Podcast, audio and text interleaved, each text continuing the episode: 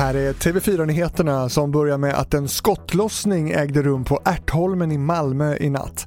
Flera smällar hördes i området och på plats kunde polisen konstatera att skott riktats mot ett bostadshus. En person har förts till sjukhus med ambulans men personen är inte skottskadad. Ingen har frihetsberövats för skjutningen som rubriceras som mordförsök. Det här är den sjätte skottlossningen i Malmö på tio dagar. Stenkastningen mot danskregistrerade bilar fortsätter på E65 mellan Malmö och Ystad. Stenkastningen har pågått sedan april och nu har över 100 bilar blivit träffade av stenar längs vägen. Polisen har patruller som bevakar den här sträckan men trots det har de fortfarande inte gripit någon.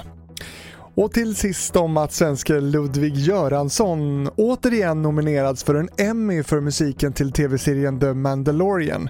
Den svenska kompositören och låtskrivaren som tidigare har vunnit en Oscar och tre Grammys nominerades för samma serie även i fjol och då tog han hem Emmy-statyetten.